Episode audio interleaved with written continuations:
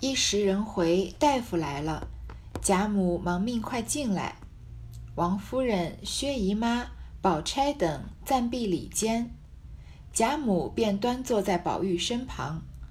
王太医进来见许多的人，忙上去请了贾母的安，拿了宝玉的手诊了一回。那紫娟少不得低了头。王夫人也不解何意，起身说道。王大夫也不解何意，起身说道：“师兄这症乃是急痛迷心。古人曾云：‘痰迷有别，有气血亏柔，饮食不能融化痰迷者；有怒脑中痰果而迷者；有急痛壅塞者。此亦痰迷之症，系急痛所致，不过一时壅闭。’”叫助痰迷四清。贾母道：“你只说怕不怕？谁同你背药书呢？”王太医忙躬身笑说：“不妨，不妨。”贾母道：“果真不妨？”王太医道：“实在不妨，都在晚生身上，都在晚生身上。”贾母道：“既如此，请到外面坐，开药方。”若若吃好了，我另外预备好谢礼，叫他亲自捧来送去磕头。若耽误了，打发人去拆了大太医院大堂。王太医只躬身笑说：“不敢，不敢。”他原听了说，另具上等谢礼，命宝玉去磕头，故满口说不敢，竟未听见贾母后来说拆太医院之细语，犹说不敢。贾母与众人反倒笑了，一时按方煎了药来服下，果觉比先安静。无奈宝玉只不肯放紫娟，只说他去了便是要回苏州去了。贾母、王夫人无法，只得命紫娟守着他，另将琥珀去服侍黛玉。这个时候呢，贾家常用的这个王太医来了。然后这个女眷们呢，就暂时避在里间避嫌，然后贾母就坐在宝玉的身边。王太医呢，就先去请贾母的安，然后呢，就抓着宝玉的手诊了一回诊脉嘛。然后紫娟呢，也少不得低了头，但因为贾宝玉抓着紫娟的手，你看，呃，曹雪芹的这些细节照顾得很好。贾宝玉不让紫娟走，所以这些女眷回避的时候，紫娟就不能回避。那王太医在这里，紫娟就只好低着头，不让他这个男人看到她的脸嘛。然后王大夫呢，也不知道为什么这个丫鬟不走，然后就起身说啊，师兄就是说贾宝玉这个症啊，是急痛迷心，太过于这个呃突然的这个悲痛啊，然后这个迷了心窍了。然后他就说古人云啊，痰迷有别。他说这个痰迷呢，这个其实就是说。这个痰啊，阻碍了心神，引起引起这个意识障碍，所以表达就变成这个意识模糊，或者举止失常，甚至有些严重的就会昏倒不省人事这样的。他说的这个痰迷其实是中医里面的一个说法，西医里面倒是没有痰迷这么说。但是如果硬要解释起来呢，有可能就是癫痫的这个病症，但是。曹雪芹在这里写贾宝玉，当然不是说贾宝玉有癫痫症了，就是说他因为这个心里巨大的悲痛，所以导致了痰迷心窍嘛。王太医在这里啊，就这个照本宣科的说痰迷啊有哪几种，呃，有哪几种表现形式？有可能是这个气血亏啊，然后饮食不能融化，吃的东西不能好好的消化。有可能啊是怒脑中痰果而迷，有可能是太生气了，然后也有可能呢是急痛，像贾宝玉这样太悲痛了，就是都是由于这个情绪引起的。然后呢说贾宝玉的这个痰迷啊是急痛所致，其实这个王太医一看就是很有两把刷子的，他也不知道前面发生什么，但是他就能知道贾宝玉，他不仅知道贾宝玉是痰迷，还能知道他是由急痛所引起的痰迷了。然后说啊不过是一时的壅闭，比其他的痰迷呢症状还是比较轻一点的。不至于像这个呃不省人事要昏倒了，嗯，其实只是这个一时的，因为一时的急痛，所以身体这个负荷不了。因为他讲了这么一通这个呃文绉绉的东西呢，贾母就听不懂，他就说你只说怕不怕，你只说严不严重嘛，你背这个药书干什么？王太医就赶快躬身，就是弯着身子笑着说：“不妨不妨，没有大碍。”贾母还要跟他确定，说是真的吗？王太医就说：“实在不妨，真的没什么大事，都在晚生身上，都包在我身上了。”然后贾母这个时候就说：“啊，既然这样，你就去外面坐一坐，开药方。如果你开的这个药方，贾宝玉吃好之后病好了呢，我就预备好谢礼，让贾宝玉啊亲自捧着这个谢礼，嗯，然后让你去去来跟你磕磕头。”但是如果你耽误了贾宝玉的病情啊，我就找人去拆了这个太医院的大堂。一方面表现了贾母对贾宝玉的这个溺爱，一方面我们也能看出贾母性格中有一些年轻的时候这种比较霸气的影子。也许她喜欢王熙凤啊，就是王熙凤性格之中有一些她的影子这个折射了。王太医呢，在这里就有点搞笑，他只听到贾母的前半句说预备谢礼去磕头什么的，他所以他就说不敢不敢。但是贾母呃贾母后半句说。要派人去拆了太医院的大堂，他没听到，因为他只顾着在那里跟贾母客气嘛。结果贾母在那儿说要拆他医院大堂，他还在那儿说不敢不敢，这里就有一点好笑了。贾母和众人就笑起来了。然后呢，按王太医的药啊，煎了药方煎了药来服下，果然贾宝玉比之前要好一些。但是呢，他就是死活不放这个紫娟走，就说紫娟一走啊，就是要回苏州了。所以贾母王夫人呢，只好让紫娟来照顾贾宝玉。紫娟不是林黛玉的丫鬟吗？那这会儿紫娟要来帮贾宝贾宝玉照顾病情了，不是一时半刻的事情，肯定是要照顾好几天的。所以呢，就把这个琥珀调过去服侍了林黛玉了。琥珀是贾母身边的丫鬟啊。黛玉不时遣雪雁来探消息，这边事务尽职，自己心中暗叹。幸喜众人都知宝玉原有些呆气，自幼是他二人亲密。如今紫娟之细语亦是常情，宝玉之病亦非憾事，应不宜到别室去。贾宝玉一直找他的叫他的贴身丫鬟雪雁来查探消息，因为呃那里太乱乱成一团了嘛，所以可能林黛玉呃林黛玉啊，所以林黛玉可能也不想要去给别人添麻烦，所以但是他的事。呃，贾宝玉这边发生的事情，林黛玉都是有有雪雁禀报了，他所以他心中就暗叹啊，他觉得幸好大家都知道贾宝玉原先有一些呆气，又是大家都理解他们平常从小就是亲密的，那紫娟平常的这些玩笑话也是常情，所以没有人怀疑他跟贾宝玉有什么特殊的关系，因为这个事情，嗯，真的严重的怀起怀疑起来，对他女儿家清白也是有损的，她毕竟也没有嫁给贾宝玉嘛。所以就不移到别室去。晚间，宝玉稍安，贾母、王夫人等方回房去。一夜还遣人来问讯几次。李奶母带领宋妈妈等几个年老人用心看守，紫娟、袭人、晴雯等日夜相伴。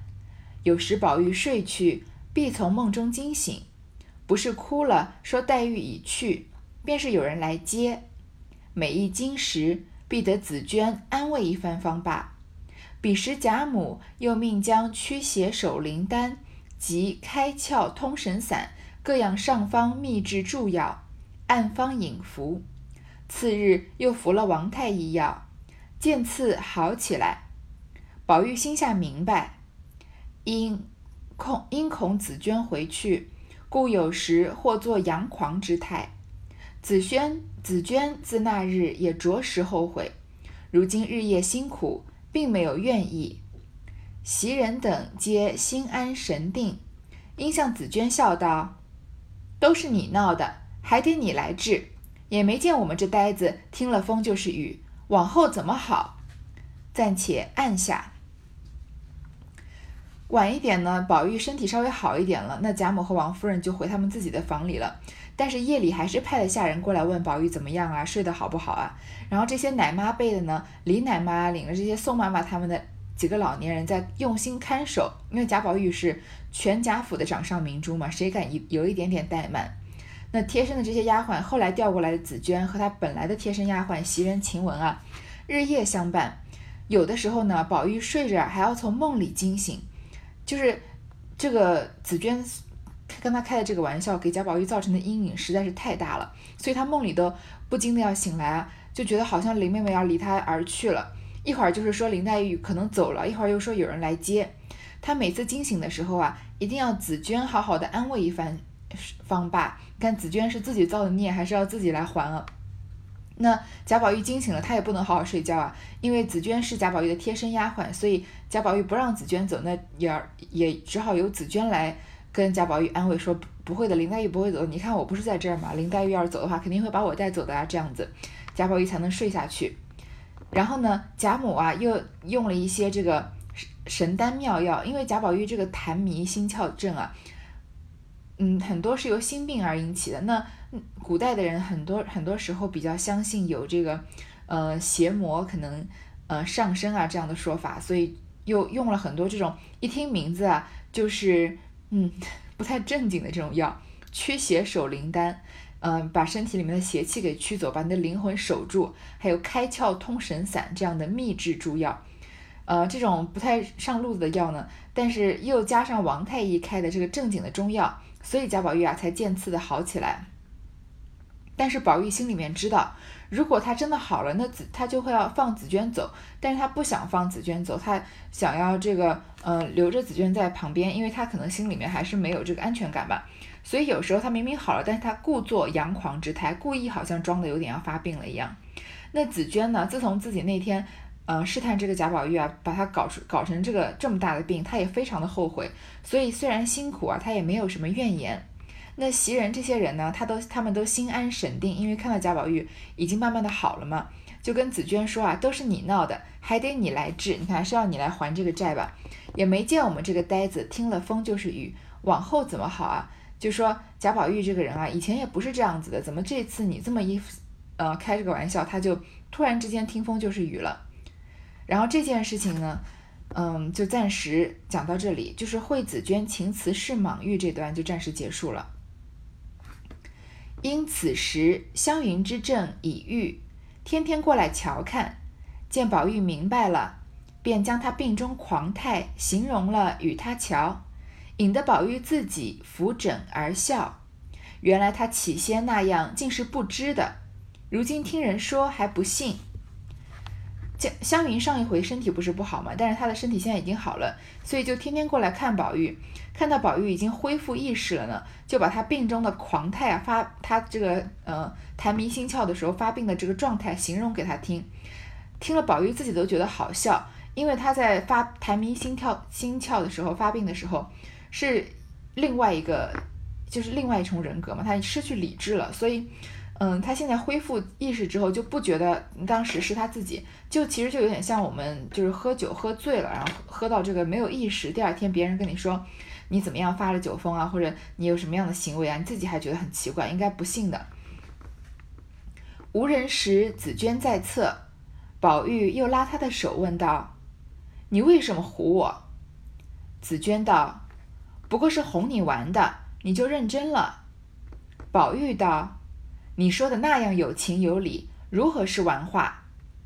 紫娟笑道：“那些玩话都是我编的。”林家实在没了人口，纵有也是极远的，族中也都不在苏州住，各省流域不定，纵有人来接，老太太必不放去的。宝玉道：“便老太太放去，我也不依。”紫娟笑道：“果真的你不依，只怕是口里的话。你如今也大了，连亲也定下了，过二三年再娶了亲。”你眼里还有了谁了？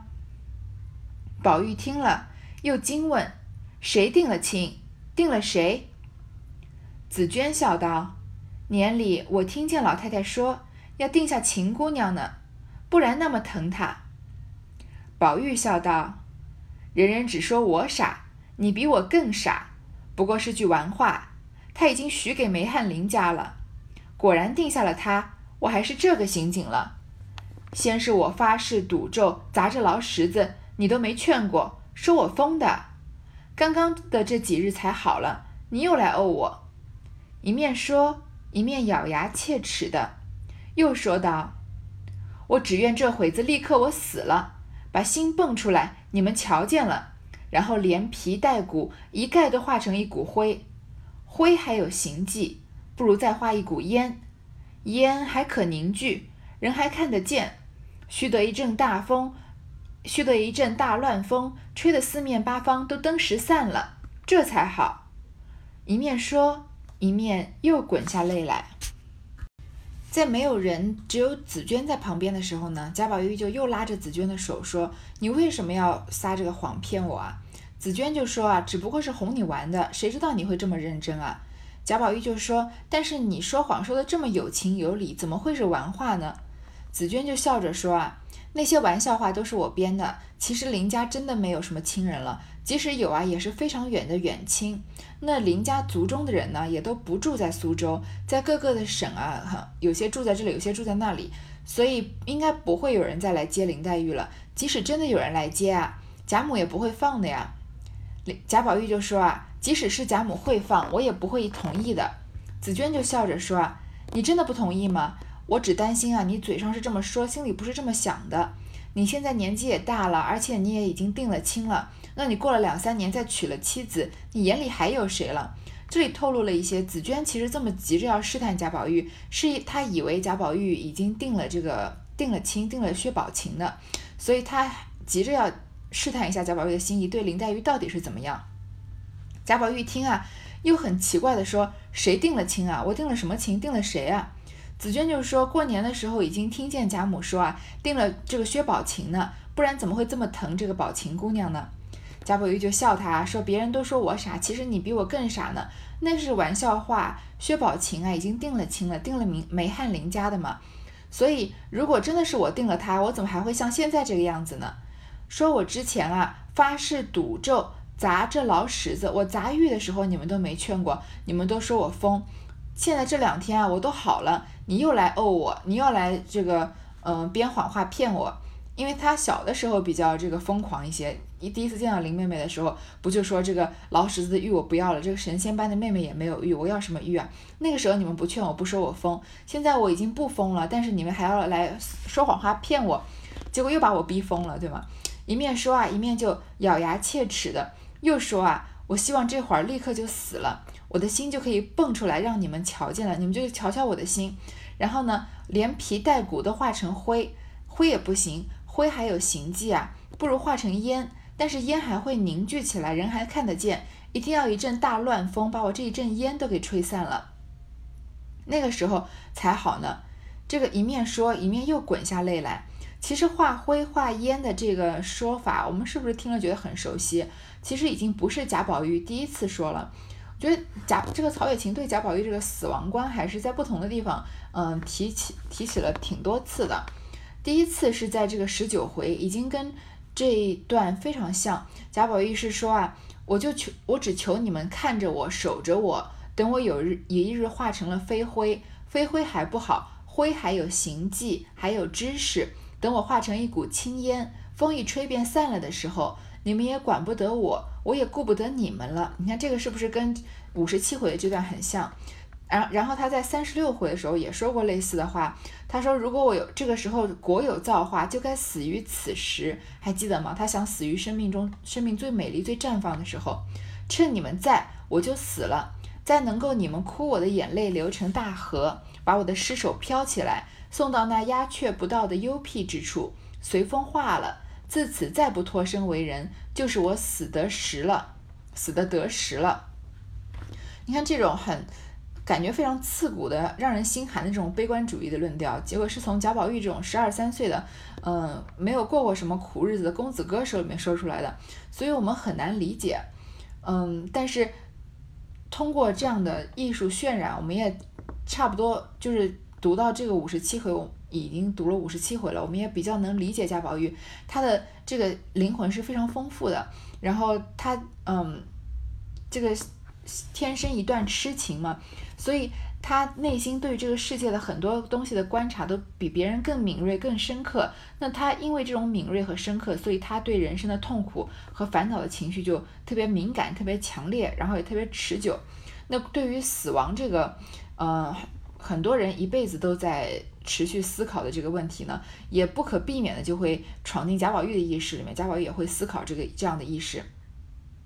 所以贾宝玉在或者曹雪芹在刻画贾宝玉的时候，从头到尾都贯穿着贾宝玉的这个死亡观。他就他认为死亡，他认为这个就是应该死在生命中最绚最绚丽的时候，有他最爱的这些姐姐妹妹们陪在他的旁边。然后呢，从死了之后就不再脱身脱身为人，化成一股无形无迹的烟，然后让这个风给吹散了，这样才好。就是这就是跟贾宝玉个人特有的这个性情是息息相关的了。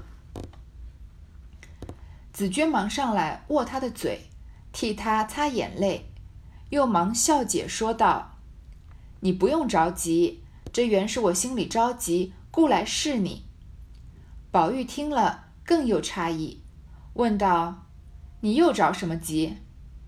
紫娟笑道：“你知道，我并不是林家的人，我也和袭人、鸳鸯是一伙的，偏把我给了林姑娘使。”偏生她又和我极好，比他苏州带来的还好十倍。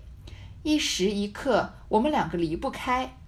我如今心里却愁，他倘或要去了，我必要跟了他去的。我是何家在这里，我若不去，辜负了我们素日的情长；若去，又弃了本家。所以我疑惑，故设出这谎话来问你。谁知你就傻闹起来。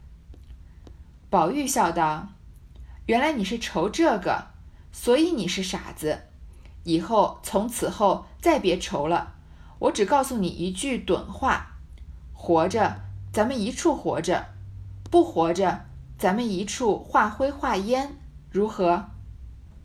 紫娟听了，心下暗暗筹划。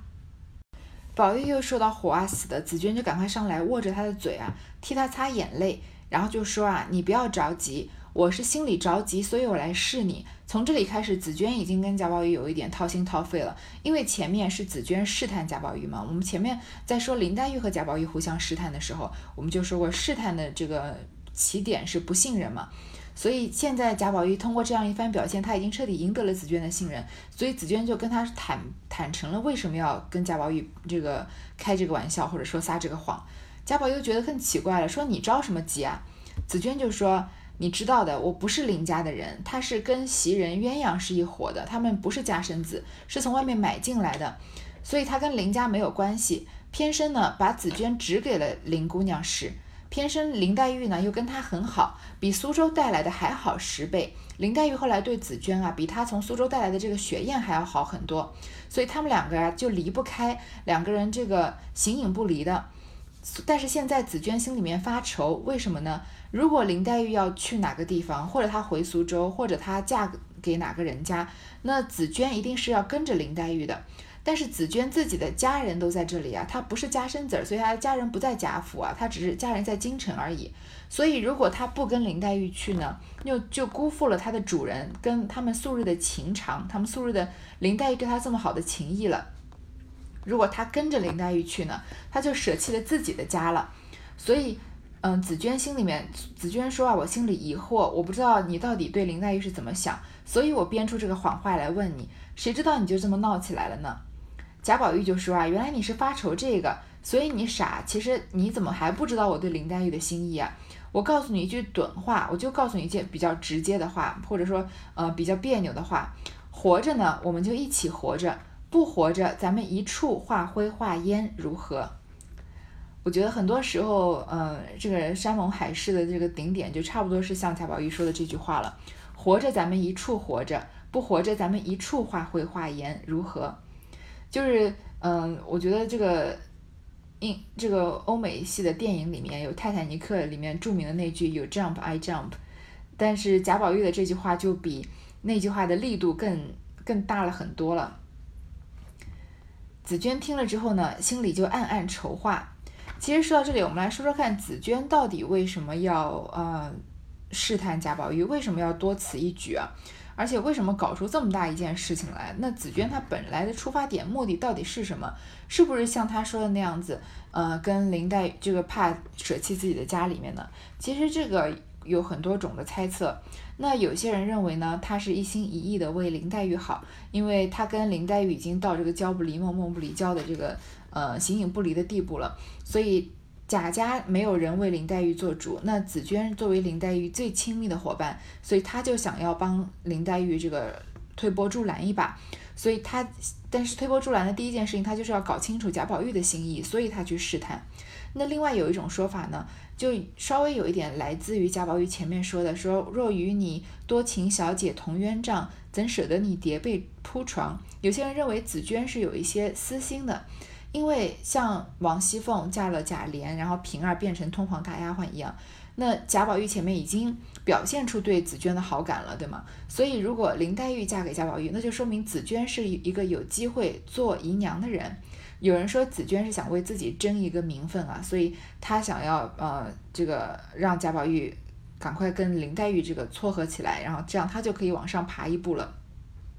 那关于紫娟这个。人到底是什么样的性格？是不是有这样的私心呢？我觉得，嗯，我们可以暂时不用来评价，因为紫娟的性格，关于她的，呃，是为林黛玉好更多，还是为自己想多？这个我们从我们目前知道信息来看，也不能，嗯，很明确的下结论。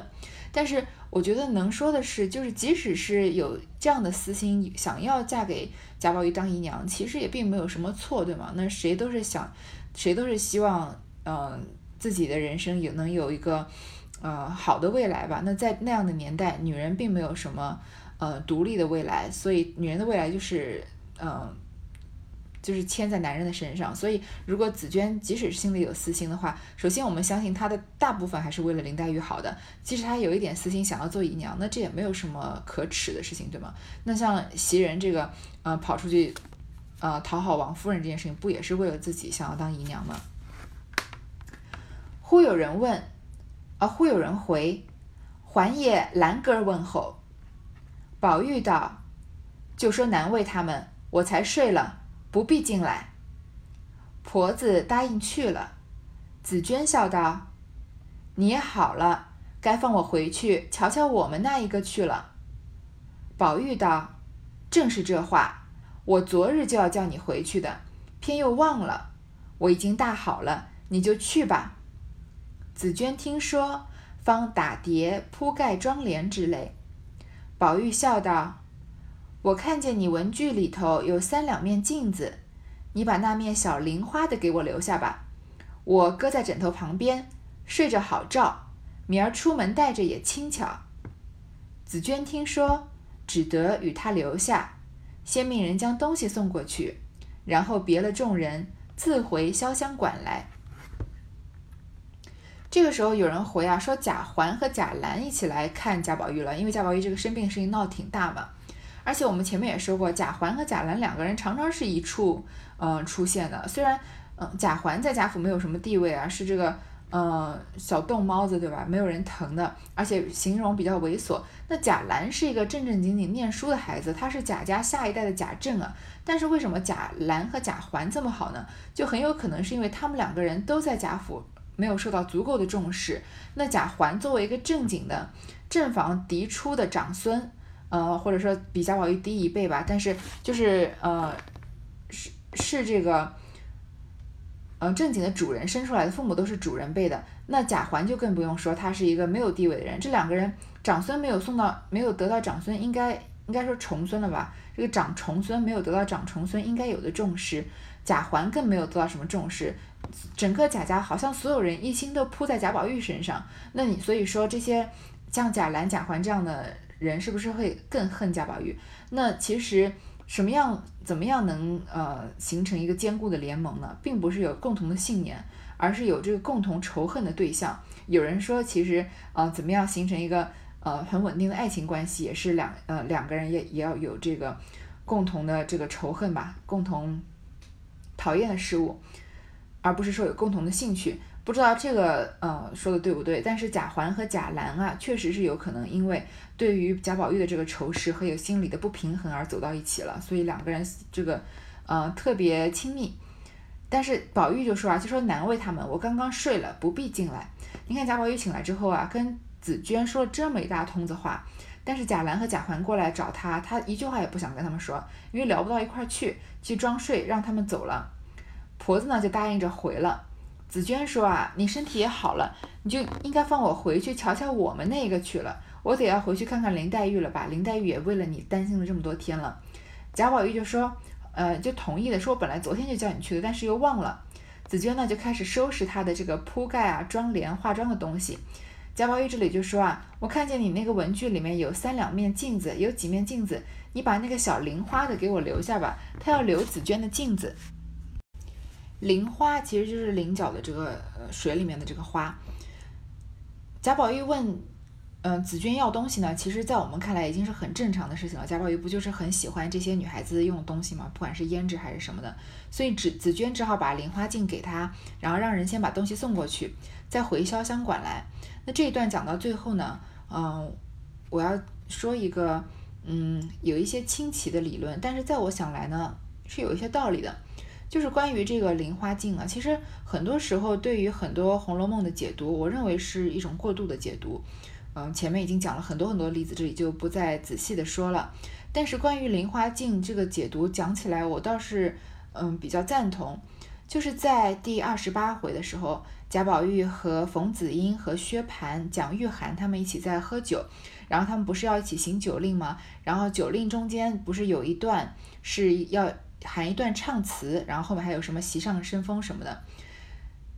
所以贾宝玉的这个呃喝花酒里面，其中的这一段唱词啊，滴不尽相思血泪抛红豆，开不完春柳春花满画楼，睡不稳纱窗风雨黄昏后。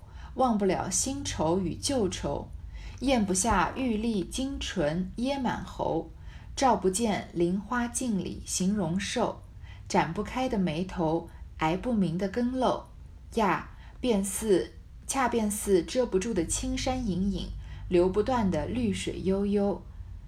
你听这句“照不见菱花镜里的形容瘦”和贾宝玉这里看似有一些突兀的提到让。呃，紫娟把这个小菱花的镜子给他留下，是不是觉得好像有一点过于的巧合？我认为是有这个可能性的。我我认为在第二十八回的这个贾宝玉的唱词里面，是隐含了他后面，呃，他的生活的不幸福的，就是他，嗯，这个身边的东西都是锦衣玉食啊，窗外的风景都是非常的美丽，嗯，你看这个，呃，春柳春花满画楼，风景很美啊，但是。呃，这个风雨黄昏后，他是睡不着的，睡不安稳的。然后因为心里一直都忘不了他的新愁与旧愁，因为他无法跟他这个最爱的林黛玉在一起。他吃的都是呃非常这个金贵的东西，玉粒金纯，但是他吃不下，咽不下去啊，就噎在喉咙里面。照不见菱花镜里形容瘦，他手上拿的这个菱花镜啊，是林黛玉的丫鬟紫娟给他的呀。所以他心里会想到一段，当时紫娟试探他如此这这般，他为了林黛玉怎么样疯狂。但是如今呢，林黛玉死了，然后紫娟很有可能以他跟林黛玉的关系，如果林黛玉死的话，他很有很有可能是会随着林黛玉去苏州，然后安葬她，就像当时这个秦可卿的这些丫鬟宝珠他们一样。所以紫娟也不在了，他这个贾宝玉就手里空空握着这个当时。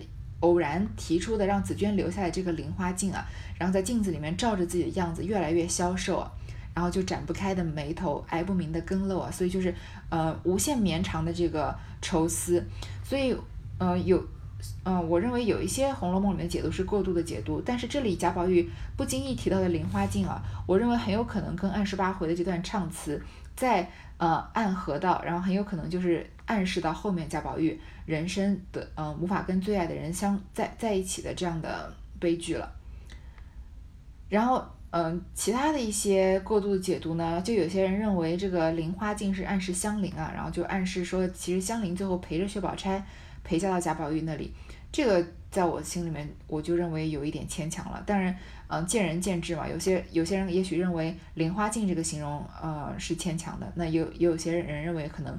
呃，香菱陪嫁到贾宝玉那里是很合理的，就是都是要看大家各自的解读了。好，这一段就先读到这儿。